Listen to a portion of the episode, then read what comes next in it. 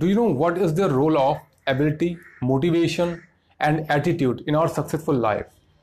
Ability is a physical or mental power to do or accomplish something in our life. Means it teaches us how we do. Motivation term derived from the motive means needs and desire within individuals.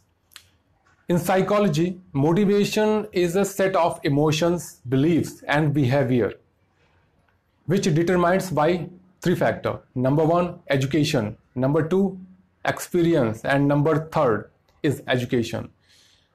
In my opinion, the most important is our experience because any person can judge or interpret things on behalf of his or her experience, right? Attitude decides how well we do. Let me concise it for you. Ability teaches us how we do. Motivation decides why we do, means reason. What kind of reason you have to do anything or to set a goal. And number third is attitude. This is most important and it decides how well we do. So we have to work on these three pillars to accomplish any kind of goal in your life.